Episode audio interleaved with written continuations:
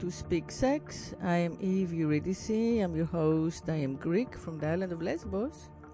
Uh, I'm a writer and artist on the theme of female sexuality, and I started this podcast for the very literal uh, cause of encouraging everyone to speak sex to each other without guilt, without self consciousness, without ridiculous codes. Um, without miming and uh, fluently. And so most of what we do here is educate each other by example, by osmosis, you know, energetically. Um, we tell our stories on the air, and we want everyone to listen in order to find their own voice and to, you know, realize how we need to unlearn a lot of the lessons of our childhood and you know early adolescence in order to gain our power. And i believe as a woman that the way to do that is for us women to get back the power of speaking about sex and asking for what we want and naming our desires so that we're no longer the object of the fucking patriarchy um, and we've just, you know, gained the right to give verbal consent to sex for like the first time in written history. So we should just ride that puppy all the way um, because it's the one thing that the dominant culture has not regulated. You know, language, logos is totally determined by patriarchy, as, as are all our customs and laws and, you know, uh, gods, um, principles, you know, our ideas of like right and wrong, light and dark, all the dichotomies, all that bullshit that we have taken on just by being part of this culture and this language but because sex was, after all, the domain and the power and the genetic advantage of women, the dominant culture has not really taught us how to speak sex to each other. So this is our moment to insert ourselves into the culture. Mm, and I think that this is good for both men and women, but you know, my personal journey is to encourage women, my sisters, to find their voice and find their own, you know, female uh, subject subjectiveness and their own female gaze and their own female agency all the way through. So um, in this, uh, you know, in this effort of speaking sex um, and speaking truth and speaking openly in a raw and direct um, and uncensored, unedited way with each other, um, unfiltered. I've invited today Enid Nolasco to uh, be my guest um, because she runs something called um, a project called Raw Storytelling. Storytelling. And I just loved even the name raw storytelling, you mm-hmm. know, because so much of what we do these days with social media especially is heavily filtered, you yes. know, and edited, right, for content. So you can tell truth from lie and we've entered this moment uh, in uh, history where no one knows even what news are true and fake. so raw, in my humble opinion, is the way to go for honesty. Right. Yes, it was definitely the intention. yeah. Great. So um, her shows through live, through storytelling shows and a podcast, raw, raw story, storytelling, provides any person from any background with the opportunity to share their life experiences and gather inspiration from those who also share. So this is a little bit what we're doing here. Um, and uh, you are uh, an overachiever Puerto Rican. oh yeah. Definitely. And she is also the founder of Witchcraft Branding, um, which uh, helps creatives, makers, and healers, you know, claim their place in the branded universe.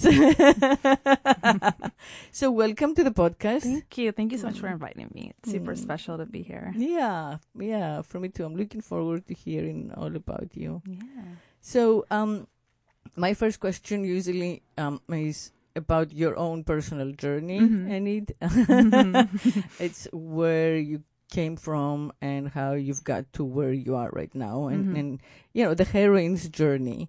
Um, and and potentially like the transformations or you know the the revelatory moments, you know, like the Saul on the way to Damascus moments, you know, where you realized, oh, yeah. I've believed in the false gods. yeah. It's funny. Um, so I, I, people, I, I was born in Costa Rica and people usually are like, really? Um, I lived there for only three years. And that's because, um, I was born into a very unconventional family. It was my mom, my grandparents, my uncle, and my aunt. And that was my, like, to the point where I called my grandfather my dad. Like, that was our nucleus. And my grandfather, he worked for the American Embassy and he used to, uh, move every three years to a different country in Latin America. So I grew up all over the place, and that really um, was a huge factor in who I am. Yeah, it's a great cultural education. I'm a mix of a lot of different things. That's And- wonderful. yeah. Yeah. Then at one point, my mom was like, "I'm done with this," and she actually moved to the United States and stayed there for like all of my like elementary years. Mm. So that's why I have an American accent, and I'm also very much American. I'm kind of like a mixture of all these different cultures. I'm American. I'm also Puerto Rican. I'm also Latina from other cult- Right, uh, from countries. all over Latin America. Yeah, I'm a mix. Um, And where where did your mom move? Where were you raised? uh, uh, I it was DC and Houston. Most of it was Houston, Houston, Texas. Mm-hmm. Um, yeah, and then my mom remarried when I was about ten or eleven ish, and uh, she remarried. uh, She remarried another Puerto Rican. My mom is Puerto Rican. She remarried another Puerto Rican, and at that point, we moved to Puerto Rico, and I was there for the majority of my High school? It was middle school, high school, and college, and that's why I say I'm Puerto Rican. It's what I know the yeah. most. Yeah. It was there that I fell in love with um with like TV and film, and I actually I went to study TV and film. That's what I have my bachelor's in, Mm. um, TV and film production. I was a video editor for seven years. I had life happen, and life. Well, I want to know the life happened. Oh well, no, it was just uh It was uh, I, I was very depressed teenager. Mm-hmm. I was definitely like the invisible friend behind other Mm. other people that were more popular, and I just I was just very sad all the time. And TV and film were my refuge. Mm-hmm. That is all that I watched, and and and did. I didn't have any hobbies. So that was my safe place, and I read a lot of books, and I it was I was a super nerd, which I love. I'm happy that I'm a nerd. Yeah. Almost everyone who comes here is a nerd. Yeah, I That's why super- I. I love it. I loved Yeah. it. I was g- super into anything that was like uh I didn't dress gothic, but I did definitely enjoy like I I just I love that culture of like being gothic and skulls and death and witches and demons and vampires and I was just Uh-huh. Yeah. so into all of that. And that was my happy place. Um and then I went to college and I realized that I was really really good at working. And I became a workaholic. Mm-hmm. Like I'm really good at working. like to the point where I didn't make a lot of friends. I just worked a lot in college. And um and then I I met who who would become my wife for 13 years in college actually. And I got married really quickly. Very young. But yeah, I was tw- I was 22 and we moved to New York City and we like we moved in really quickly. I'd known her for a while. She was my best friend and we moved to New York City. And then my eyes started to open to all the possibilities of Other of everything of, and every aspect uh, that you can imagine. Right. And other types of Yeah. sexual experience. Right, yeah. Exchange. Yeah. right and and sexual experience and and every honestly and it was all it was like personal development it was mental it was just like just in every single aspect of life my Yeah, eyes opened yeah. when i moved to new york city Right. and then from there yeah from there um like uh from there i ended up in miami somehow well, we all do. From New Yeah, York, we come here and we stay here.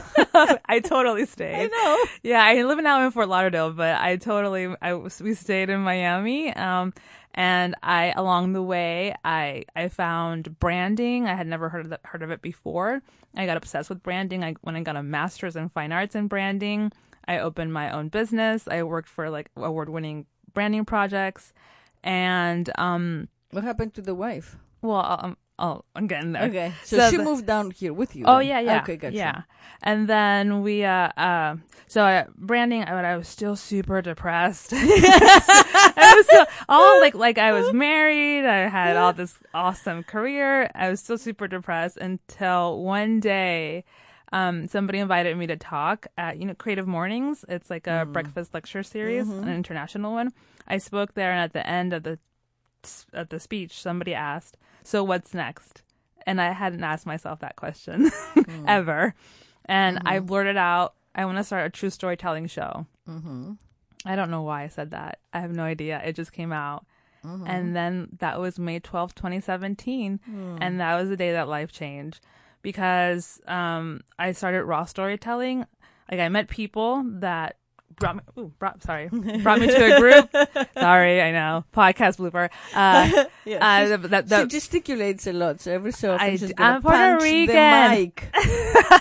um, I, I I I went to this group who called Accent Club, and they they helped me grow raw storytelling into what it is.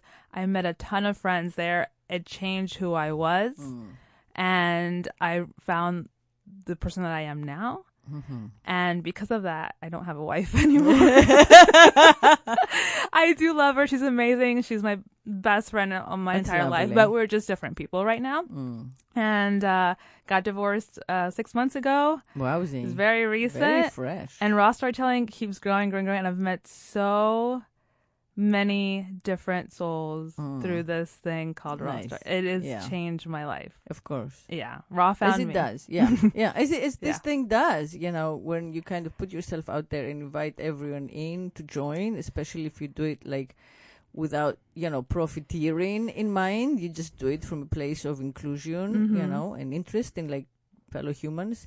It just grows and takes over. It's crazy. Yeah, because we're all looking for authenticity. You know, so much of what we do is like packaged and Mhm. suspicious. Mhm. so tell us a little more about Raw.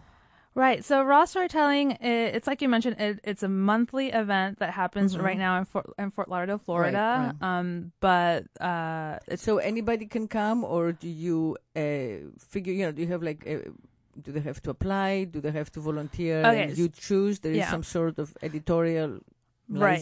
So, um, in order to speak at the show or to share your story at the show, you need to submit your story um through the website. Okay. And I will say that we book up like it's first come first serve, Mm-hmm. and each month has a theme. Oh, okay. Um, and uh, at this point, like we book up way in advance. Like I book like it's like you have to apply and you'll speak in like two or three months. Three, two, three months. Yeah. Right. Um, and before you And how long? I'm sorry to interrupt. How long 50, is you have up to 15 minutes. 15 minutes. Yeah. And how many people do you get? Five to six per show. Okay.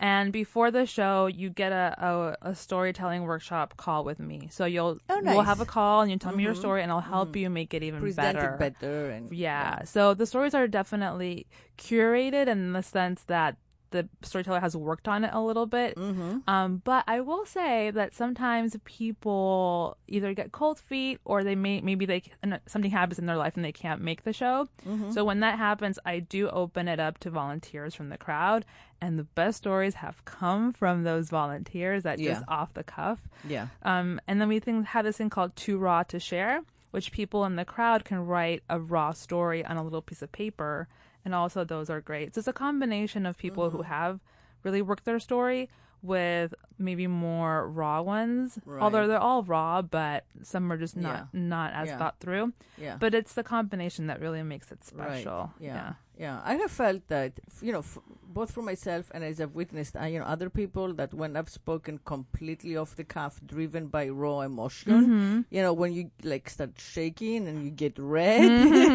yeah, and you you're feel all like the electrical synapses Yeah. going, like you are electrified, right? Mhm. And you can't keep your mouth shut, so you bolt up and say your piece. that's when so much, you know, so much truth comes out, and you don't even know. Half the time, you don't even know that that's, That's part it. of your narrative. yeah. Because when you are aware that you know people will hear, and then you get to rewrite it, you make it a little more like everybody else's shit. You know. Mm. There's there's benefits to both. There's that side where when you're it's off the cuff, the emotions are flying. yeah. The other side of working through it for a little bit is that sometimes you don't realize the connections in your life that are, that brought the story together. So when I s- hmm. when I work with somebody, I'm usually like, "Tell me where the story is coming from," and it almost always goes back to childhood hmm. or something in the past. Hmm. So And- you add like psychology. Oh yeah, I, I don't have a degree in it, but I feel like I, I could. You're getting one. Mm-hmm. Um, so usually they they're like, oh, I hadn't, I didn't remember this, or I hadn't Right. thought about this, and they start, and it for them, it's a, it's like a, a cathartic process yeah. where like they Yeah. feel like they got something off Yeah. of their chest that they have Yeah, been holding on to for a decade sometimes. yeah. yeah. Oh no, it's really Yeah. Yeah. and it all starts in childhood. I mean, let's be honest. I, I think I would say almost all my stories begin with childhood. yeah, really because that's when we like make sense of the world. That's Mm-hmm. where we get up, come up with our definitions. You know, and they're so. I mean, you know, there's like this little kid who is innocent and knows nothing, but Mm-hmm. has to make sense of the world and like protect herself and Absolutely. right so then you go back and when you access that stuff you know most of us repress it but forget it whatever but when you actually access that and then Mhm. connect it to your truth now and who you've become now right then you you know it helps you understand why you see things the way you do and why you have responses that you have and and it also helps you kind of move on you know Mhm. turn it around once you Make the connections. Right. Like, Make- I call it the make spider web. right. Once Yeah. you make the connections, you can fix things a little bit. Yeah. Right. Yeah. You can Yeah, understand So why what's the spider web? I call it the spider web of like because you go through life and it's like you have to go grocery shopping, you have work, you have Right, family, right, whatever, right, and you're not thinking No, um, you're like an- in the pic- picture. Right. You're a robot of duty. Yeah. So when you take time to work on the story for Raw, what I've seen is Mm-hmm. that people take the time to make the connections of the different parts in their life. And then like the spider web like starts forming of like how one thing leads to another. Mm. And then they, t- they they start seeing how one thing affects another thing. And that Mm-hmm. happens even to me all the time where I'm like, oh, this is so this happened when I was like seven and this is why I am like this Yeah. now. Like it, it's Yeah. it's oh, amazing. I know. I know. It's um, it's like it's kind of shocking. Also, how much we have forgotten. Like I can be passing by some content. You know, I'm like passing by a TV screen in a public place because I don't do TV at home. and, and this just happened like two days ago. And someone was playing like a TV procedural show or something, and they were saying, "Oh, you know, children." And I think it was like about a kid being ad- abducted and raped. So, l- luckily, I was not abducted or raped as a child. Okay. I wouldn't know that, but um, you know, there was like someone uh, saying that you know children who perform for adults non-stop in their childhood and like sit go around to strangers and sit on their laps and do a song and dance you know are children who are emotional orphans and you know their parents are absent or whatever gave a whole big spe- speech and a name for it you know or, or this type of like incest that happens. Um, that's more like emotional incest rather than physical incest but I mean, I spent my childhood doing that, and I never thought, you know, I never gave it a name or a pathology mm-hmm. or wondered. I, you know, I thought, oh, I must have been like a hammerhead in in childhood, you know, because I. but now, like, I'm going by the TV, and I went on about my business, so I didn't see the rest of the show. Mm-hmm. I was a passerby, but it stayed with me because I, mm. you know, like you said, it just like clicks that oh, it brought back a memory of childhood that I have never investigated. Right. It's something that indicates something else. You know, that's not like what everybody does. Mm-hmm. So what was you know what was that like four year old you know needing that she went to strangers and like recited the Iliad or you know sang whatever Wow. black and white movie songs from the Greek movies. You really are. Greek. I know. Like, why was I doing that? It's not normal, but Mhm. so yeah, it's interesting that we go through life and these little connections, like like jolt, Totally. jolts of Yeah. meaning That's come up. Oh, absolutely. It happened with, I mean, so many things, but like recently. So I didn't grow up with my biological dad. Yeah. Um, and I never gave a shit. I was like, I know he, I didn't need him. I, I had a great family. I, right. You had the full family. I didn't you know, really. thank God. Is yeah, I didn't really Yeah. care. So I, was like, I knew, I knew he wasn't there, but I didn't, I didn't care. Good. Um, Yeah. and then, but then, uh, recently I realized that bec- because of that, I took on the role of being like the matriarch of the family Mm-hmm. because I was like, well, if there's no dad, I gotta take over and be. I mean, I guess it would be the patriarch, but I, I, Right, I, but you're a I took on, yeah. Yeah. So I took that. I didn't, but I didn't make that make that connection until now that I'm 35. Wow. Um, and just things like that, or, or also that I, um, even with my own like like sexuality, it was like uh, people assumed I was a lesbian.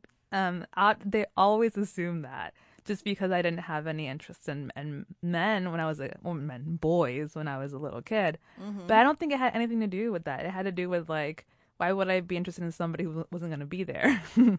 it wasn't. It didn't have anything to do with sexuality. It had to do with psychology. Right. Um, but those are things that I realized. and role like- modeling from your earliest years. Right. Right. yeah. Because like the the man who was around your grandfather was not like the potent male because he was an elder.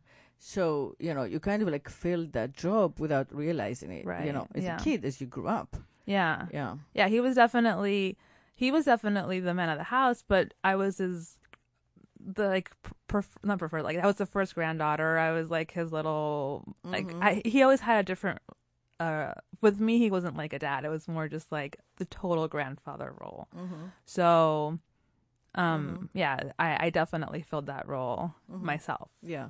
No, I agree with you, and I think that you know as we uh, uh, learn our identities and change our identities, um, which by the way I think is very im- interesting and important topic right now because people believe that oh you know I have my sexual identity or gender identity or whatever other you know emotional identity. Yeah, but it's gonna change. So like, Mm. don't you know? Don't hold on to it too tight, because like ten years from now, it's it, it can change Oh, yeah. most likely that's called evolving right so like it so it's okay for it's normal for it to change and not normal to be like written in stone Mhm. um but yeah a lot of it is emotional and psychological rather than you know genetic Mhm. i feel that the the genetic is a very very very very small percentage Mhm. of us and the rest it we're just like products of everything that Mhm. we you know and not just everything that we experienced and that happened to us but how our own specific brain interpreted that you know right. because you can have like a sibling and they have a totally different interpretation of the same experiences it's possible so you know like forgiving yourself and allowing yourself space to like interpret and reinterpret and name and rename and label and relabel and just you know go with the flow Mhm. It's and be so open funny. Yeah. it's important That's so funny. I I've been I've honestly been going through a flow since I can remember. like it, it literally like I change like my label every every couple of years. that's I'm like, great yeah. i think it's super healthy Yeah. Well, I didn't realize it was healthy until until Uh-huh. recently. Like, because at the time I was like, I was just like, I don't know what I am, and then now I'm like, I don't really care. yeah, I'm just say I just am. yeah yeah. No, but it's so funny. I I always the, the funniest for me is that um I would say for 13 years, I was married 13 years. I Mhm. would say I'm a straight person who happened to fall in love with their best friend who happened to be a girl. Hmm. And I and that okay that's complicated right was, that that was my line. I was like for 13 years I I don't I, I, don't even get that Okay, I was I was a straight person who I was a straight person who happened to fall in love with their best friend okay and their best friend happened to be a woman. right okay So I'm still So- straight. So, you were heterosexual when you mean straight? What do you mean by yes, straight? Okay. heterosexual. Yes. Okay. Yeah. So you were a, you have been a heteronormative married lesbian, but only because you. I, I would have never said in love with a lesbian. woman. Okay, yeah, I would have never. I would. I would. I would. I would always. I would only use lesbian if it was like convenient to me to create rapport with somebody. It would be like, oh yeah, like I'm in the club, right? okay. Okay. So like if you were with lesbians, you'd find a connection somehow. Right, But right. that was it. But Not for, was- to yourself. Yeah, but if that's, if like on the street some random person would have asked me, I'm like, no, I'm totally straight. I just happen to be married So to a weird. woman, right? There, I lived 13 years of that. It was kind of, and I don't, I wouldn't say it was denial. I I really believed it. Right. It was yeah. It's But okay. So if you, if I may ask, like you've been with guys. with one before The be- one with one before yeah before I married my wife, um, my ex-wife. So Right. that, but in my mind, yeah, it's it's so weird. And then now so since weird. we've divorced, now I'm like. The funny thing is, as soon as we, she, she was the one who was like, "Oh, you know, I, I don't want to be anymore in this relationship," and I was like, uh, I was totally shocked. The first like thought that I had after the shock was, "Well, I'm gonna go back to men, obviously, because remember, I'm being straight all these years. right, right? Okay, so I'm gonna. this sounds so stupid. No, I love it. Okay, uh, I'm gonna go back to men, right? That was my first thought. So let's say for the first, Two days. yeah, like week or two weeks or whatever. Three, you know what? I'm still in shock, and this is happening. I'm gonna go back to men, and then as it starts to wear off, and I start to calm down, and you know, reality sets in that we're not together, and it's the sadness is starting to be normal. I'm like, I I remember, I remember to say I went to like this event, um, like a just in Fort Lauderdale, and like a networking event, and there was this really nice looking. I mean, I'm gonna say woman. I don't know how she identifies, but female looking person, a little like tomboyish, not very, not super feminine, Not lipstick. not lipstick, and I was like, oh, she's, She's hot. and then I remember thinking, wait, am- am I? And I, I, I thought I was straight. And then you're like, well, maybe she identifies as a boy and I can still be straight. And I was like, this is so confusing. Yeah. and then I was like, okay, so maybe I'm then I maybe I'm lesbian because I have been with a woman for 13 years. And then I'm like, oh, but that guy's also really hot. And then I'm like, maybe I'm not as straight as I thought I was. Oh my god. Oh my god. So like okay, so like 15 years later, Uh-huh. you figured out you may be bi. Oh yeah, now I'm totally bi. Congratulations.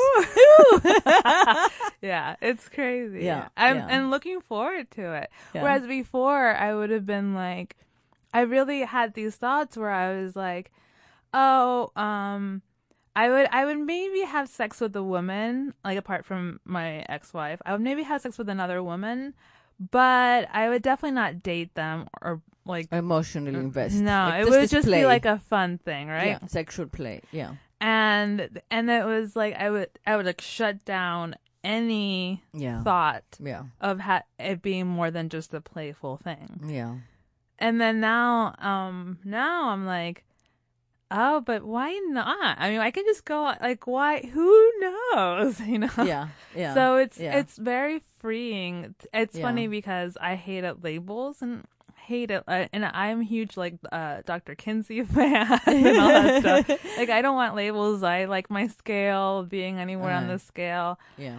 And then now I feel more freedom saying that I'm bi than I had Oh, yeah. before when I was like I don't want any labels. yeah yeah well i mean you know i think and again you know like the pc thing is to not speak for anyone Mm-hmm. but ourselves but i think that we're all a little bi Mm-hmm. and whether or not you express it and how much you express it you know it's again a product of like your upbringing and how you are used to seeing yourself in the context of like culture the general Mhm. culture right yeah. um, but if you're saying like whether sexually, just sexually, you know, are we capable of being bi, and also like emotionally, Right. like are we capable of, you know, having emotional connection with either gender? Yeah, Mm-hmm. you know. So Yes. our our, Yeah. prejudice or whatever, I, don't want to call it that. So our our own like self editing, right, Mhm. um, is based on all kinds of comfort zones Mhm. that have come up in our childhood from Right. our childhood on. Yeah, and also like self-imposed because my family did not give a rat's ass that I was with. Like they, nothing. Oh my god, Like- like rat's ass. they will. They. that expression I've always wanted to say. Anyway, go ahead. it's super super American expression. I know. um so yeah they didn't care they, like it was never an issue they were automatically loving of my ex they didn't care at all so it wasn't like i had like family like who would be like oh Mm. giving me a hard time Mm. um no it was totally totally self-imposed although i will say that um it it i don't think that people realize what like that they're prejudiced against um like hom- hom- homosexuality or any other type of sexuality, they don't realize that at all. Because like even my mom, who's like super open, she doesn't, she did not give a shit who I was with. The other day, she was like, "Well, you're gonna die alone because you chose to not have children," and I'm like. Well, it's not that I chose. it's just really hard to have children as two lesbians. I can't get pregnant unless I have a lot of money, which I don't have a lot of money. Right. So it's even she doesn't even realize what she's saying. Mm-hmm. That it's not like I said, "Well, I'm gonna become a lesbian, so I can't have children." Mm-hmm. So it's really funny that they don't even even people that are really really open don't really under realize what they're saying sometimes. Yeah. Yeah. And and life is just a touch more complicated when you're not heteronormative. You know, I- on every level, like at work, you know, legally. Um, I mean, it's oh, you know, oh, the the the rights that you know queer people have are so recent and could be taken away again. you know, Mhm, especially with the current administration. yeah. So I see how you know people who don't want like anxiety, stress, and you know complications, don't Mm. want to complicate their life. You know, may find it easier to just go with a hetero because Mhm. it's the norm. You know, it's the statistical Right. You know, norm. Yeah. It doesn't necessarily mean anything more than statistics, but it's convenient. Mhm.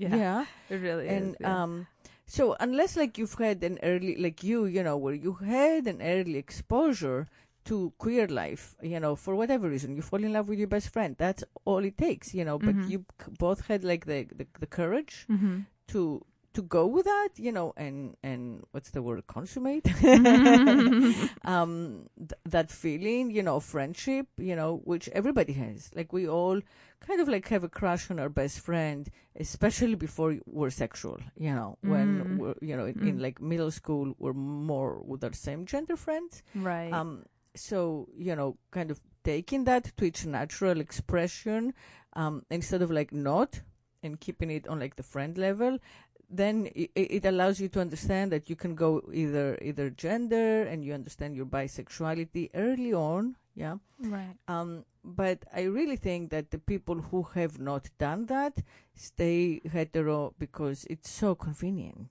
you know, like you don't have to explain anything to anyone. You don't have to come out to anyone. You don't have to uh, apply for any Mm. special whatever forms. I know. Yeah. It's really it really it's it's stuff as simple and it's gonna sound so stupid, as simple as like who gets to drive. hmm Because we're so used to well the men al- always drives or opens the door. And now and then when I first got like got together with her, it was like wow and I was also her first lesbian relationship.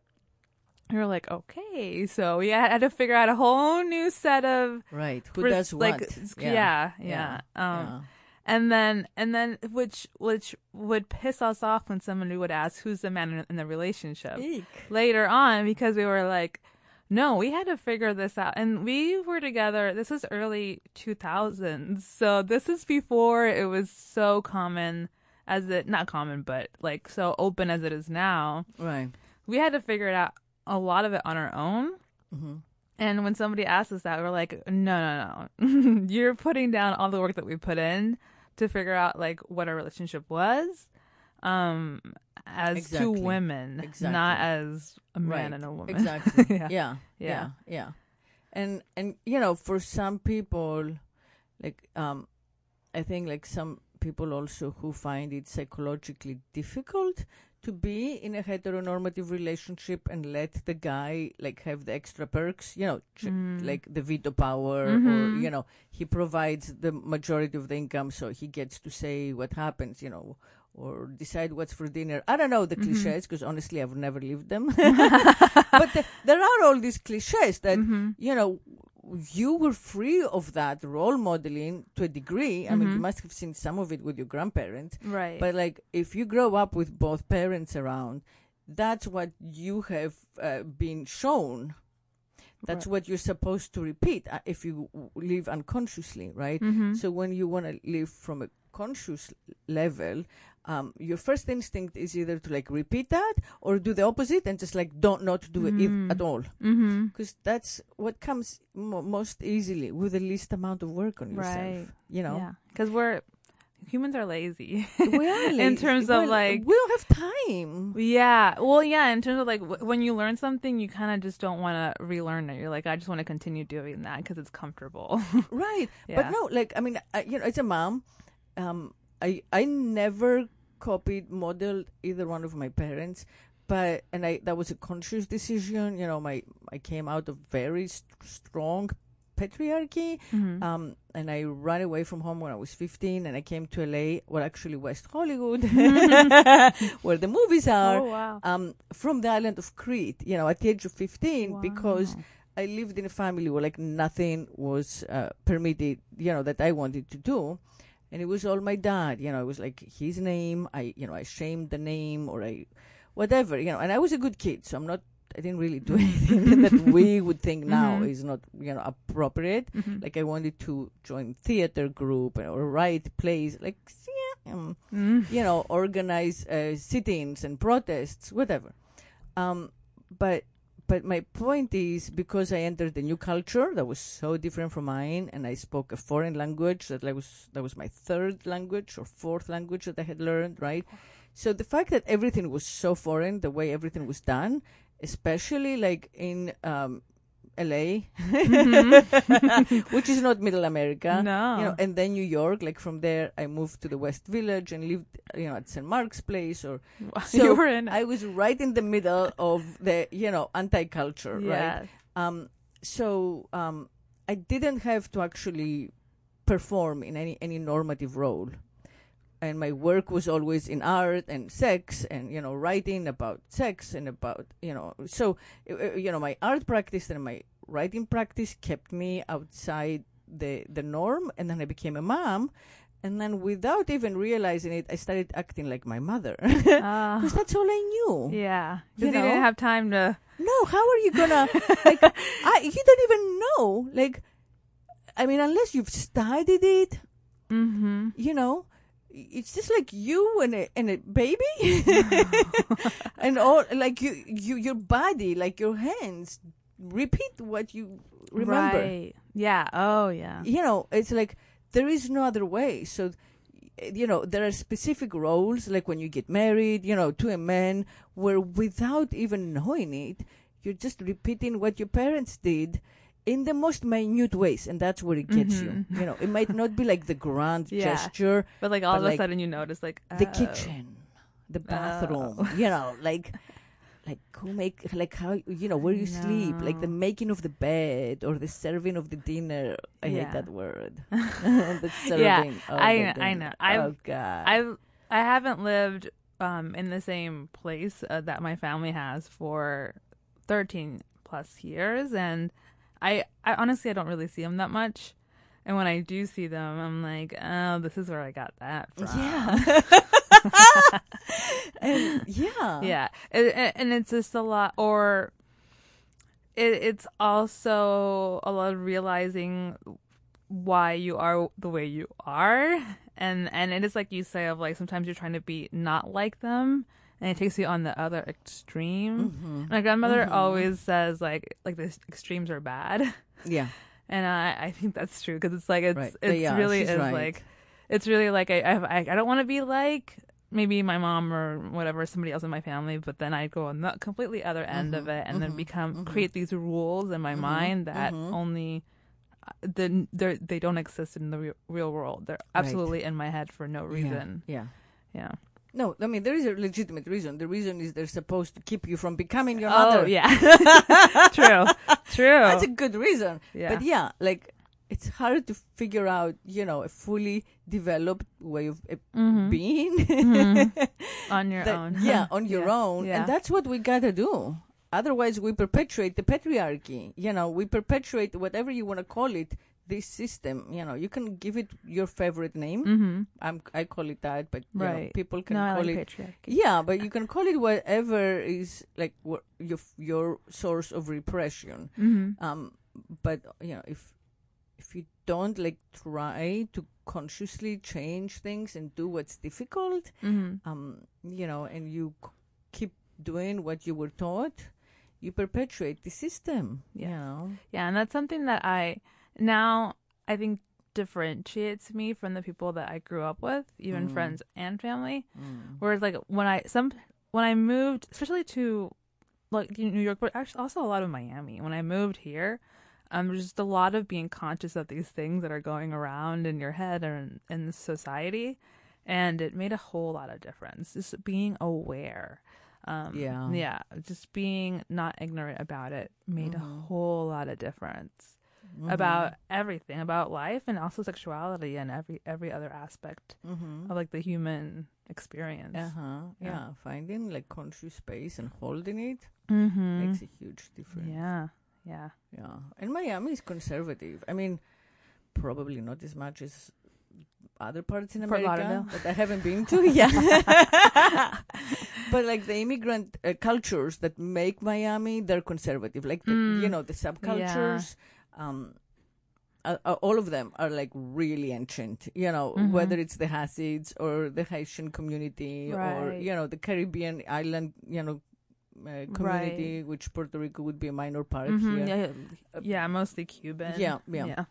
hmm But they all come from like, you know, male dominated, ancient, you Mhm. know, well, not ancient enough to be female dominated, but, you know, old Mhm. uh, cultures. So, uh, you know, we like, you know, there's like the younger, more rebellious uh, artistic community in Miami, and it's thriving. It's been growing is, yeah. a lot, you know, because of whatever Art Basel and all kinds of other confluences. Um, you know, a lot of like the the snowbird culture has helped, Mhm. right? Because people have come from, uh, you know, urban centers like New York. Um, but we are definitely coexisting and outnumbered by you know these uh, cul- immigrant cultures you know even even more recent uh, immigrants like the russians you know all over Si- sunny island islands very male dominated Hmm. And they've just come like in the past 10 years you know or chinese immigrants you know so male dominated so it's interesting you know we gotta kind of like penetrate them yeah Yeah. I hadn't thought about that, but yeah, we, we're like cultural uh, spies. Yeah. well, that that's kind of for me. Um, the one comment that I keep receiving from my like raw storytelling shows Uh-huh. is the melting pot of people that go. I Mm. literally have all ages, all genders, all races like come in, all types of people come in. And it's always different. It's always like 50% are repeats, 50% are new because Nice. maybe they don't come every single month. Mm. Um, and it's just a huge melting pot of people. And I love that. In the beginning, Yeah. people were like, oh, but you're not seeing the same type of people. So how, how are you going to attract them? I'm like, I don't care. Like, Yeah. I just wanted to create a space where people can come and hear other Yeah. people's stories. And that's exactly what's happening. So I do like, I think we're, we're, slowly but surely infiltrating them and just bringing them yeah. one by one. Yes, one by one is how to do it. Mm-hmm. Yeah, that's great. Yeah. Do you have the same space or you move? So we every second Thursday of the month we're in the same space and Oh, it's nice. Cafe Collective in Nice. Fort Lauderdale. We did have a series of shows that happen outside of that um in the beginning of this year. The last one will be in May in West Palm Beach. Mm. But um we had one at the World World Erotic Art Museum, which was Mhm. really it was really fun. Nice. Um, but uh, yeah, the the goal we're gonna go back to just doing the monthly ones um at, at Cafe Collective for a little while because we realized that um I mean I realize that divi- I say we a lot Yeah, the I- royal we. Yeah. like the queen. we yeah yeah um I realize that dividing isn't necessarily like growth it's Mm. actually like creating more of it isn't growth it's just dividing the same people so I'd rather like grow it and then figure out ways to reach more people, like through the podcast. That's Mm-hmm. I think my biggest goal right now is to hold back on having so many live shows and local shows and be Mm-hmm. able to have more content that I could put out podcast form so I can Mm-hmm. reach more people outside of Florida. yeah. Um, because Yeah. these are stories that absolutely need to be heard uh, everywhere. Well, all you have to do, you know, is tape the, your live shows. oh, I do, yeah. And then get permission, and that can be your podcast. No. You yeah, just- the podcast is out there. Okay. It already started. Um, Right. We're actually, I think this month was our seventh episode. So if you if you you search see? for raw Yeah. storytelling and Yeah. where podcasts Great. are found, it's yeah, there. Yeah. Um, it's just a once a once a month thing right now, Mm-hmm. and I want to do. Yeah, it's like, too bad you don't have a backlog of whatever you had done before. I do, I do. Oh. Yeah. So, So, you what's taped everything. Oh, uh, I from the beginning I knew that it Okay. was, that whole purpose was to put make a podcast. yeah. So right now, what what what's out and on the air right now for the podcast is the stuff that the shows that happened in 2017. hmm So we have a bunch. Okay, so But you I have just- plenty of material. I have plenty, but I want to do more because people want to send their stories that don't live in Florida, for example, or people who maybe can't go to a show want to send their stories. So I want to keep growing the podcast to where it's not only the live show stories, it's anybody can send a story from anywhere. Right. So you can do the same thing that you're doing, uh, you know, with your like mini edits and everything, but then interview them on, on the phone. Totally, And yeah. they can like read it out for the 10, 15 Mhm. minutes on the phone, and that's your episode. right, yeah. Yeah. So that's So, oh yeah, you Yeah. could make, you just need time to edit everything. yeah, I But know. I Yeah. think you have like hundreds of episodes. Right, and that's the thing with having it, it, it's all I I say I learn from every single show. I, we're not going. I think it's going to be like twenty first show or whatever twenty something show. Um, I learned from every single one something. What I learned from doing two shows a month is that it not it's not necessarily the it's not fulfilling the bigger purpose, which is to get more stories out there. Mm. So now I'm I'm I'm gonna keep it up to one a month Mhm. in Fort Lauderdale. Mhm. Um, and we might do some special ones out there, but it'll still be one a month.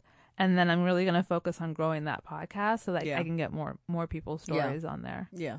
So, and is this a labor of love, or is it actually something that you get paid to do? It started out as a labor of absolutely labor. of Yeah. love. It was my third job. I had a full time job. I had a witchcraft branding, and this was my third, uh huh. uh, which is why the wife left me. You can see the pattern there. Yeah. Um, The so workaholic. I'm totally a workaholic. Yeah, it's it, it was labor of love, but now I'm turning it into a business because Mm. now I don't have that full time job. Oh, okay. Good. So now my purpose is to be able to c- m- c- like create Grow a profit it. out of this, so I can yeah. live off of it a little Yeah, bit, and yeah. then be able to grow it more. Yeah. yeah, Sweet. Yeah. yeah. I think that's great. And you know, anything again, anything that involves like uh, witchcraft. Oh yeah, And raw storytelling. those we are are major words. supporters. Yeah, major supporters of. So you know, please continue to like. You know, that's it. You know, Mhm. I think that like that's especially as women, you know, it's great for us to do something like this instead of like work for a corporation or Mhm. whatever people do. And again, there is zero judgment. It's super important, first of all, to make Yeah. your own money. yeah. So, you know, to me, you know, for all the women out there, you know, most important thing is make your own money and don't depend on the guy's money. Mhm. You know, because then you don't have to make all the endless compromises that we have been raised to make. yeah, But secondly, once you actually have like a resume and you are able to make money, there is nothing better than like start, starting your own brand and starting your own business that speaks to your truth and your interest. Because once you start it, you know, it will find its voice. Mhm. You may not make as much money, but like in exchange, you know, you feel good about whatever you're doing in the world, you know, for your, and I, you know, I used to say tribe, for Mhm. your tribe for your coven. yeah, for your coven is much better because Yeah. you know now with like Trump, I feel like tribal politics and that the instinct of the herd are no no. Mhm. so yeah, Yeah. coven. yeah. No, and I, I also like to say that I I agree. I, I see nothing wrong with working for an employer. right. I have considered many times where I'm like this because it is really hard to be an entrepreneur and work for yourself. It's so You hard. I work second that. ten times more than when you work for somebody else and you make ten Nothing. times less. Make nothing. Make- but I will say that I've considered many times going back, and I see nothing wrong with it. It's uh, honestly, it's sometimes it's even you. The most important part is to find what it is that you want in life. So, for example, I love working, so I I feel proud of working twelve hour days. Mm-hmm. But I know a lot of people who just want to travel, or and not just they want to travel, which is great, or they want to spend more time with their um, friends and family. Well, they want to raise their young, they wanna which is time consuming. Yeah, or they want to do, or they just want to come home and like open a beer and have pizza, which sounds amazing. and read a book. And read a book and relax. and- Especially like a book that's not uh, that's like 50 years old. Yeah, Just saying. that'd be fun. And for and Yeah. that and the ideal lifestyle for that is to have like a day job that you don't have to worry about anything else. And yeah. you know, You go home I and you're envy them. I Yeah. want to be like that, where I just relax.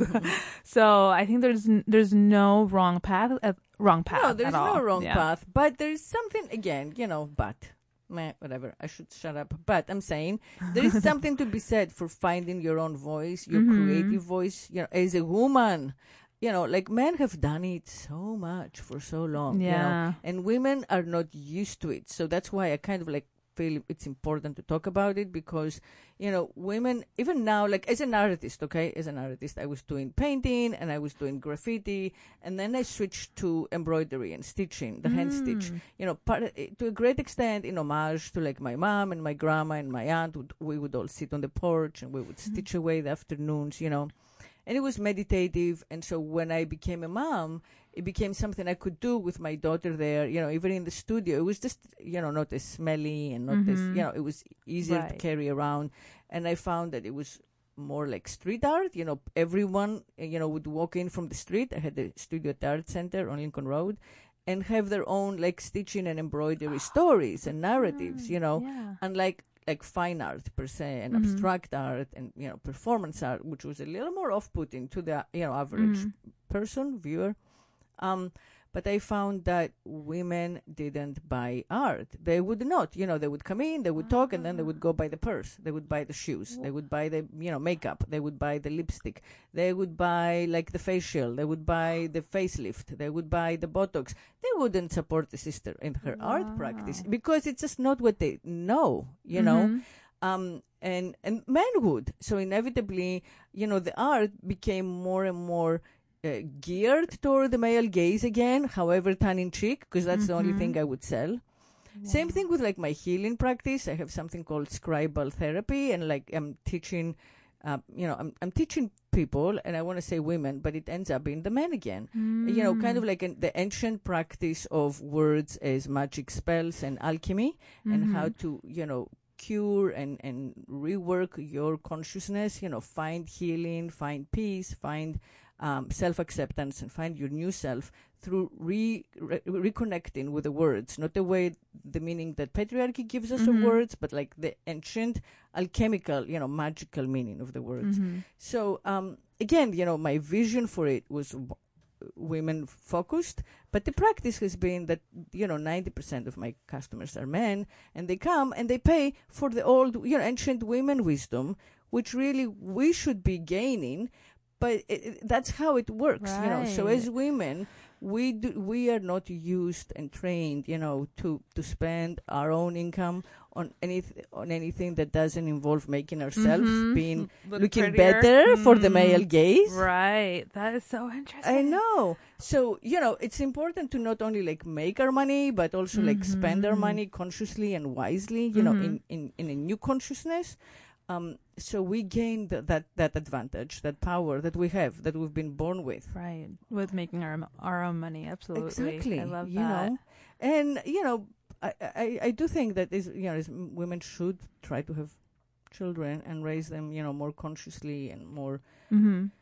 uh, you know, m- more uh, wisely again than we were raised. How, you know, to the best of their abilities. I mean, you know, no judgment. You do your best, but it's nice to try. No, I agree. I love that. Yeah. And I, I get it. Yeah. And side note, I, I used to cross stitch with my mom. Hmm. That's the thing that sh- that we used to do together. It's so nice, right? It's awesome. I yeah. know. It's such a bonding ritual. Mm-hmm. Yeah, I think Yeah. so too. I agree. And it's like, you know, for so many generations, it was like the invisible labor of women. You know, Mhm. like there was no price for it. You know, men were like unaware of it being around. You know, all the doilies. You Yeah. know?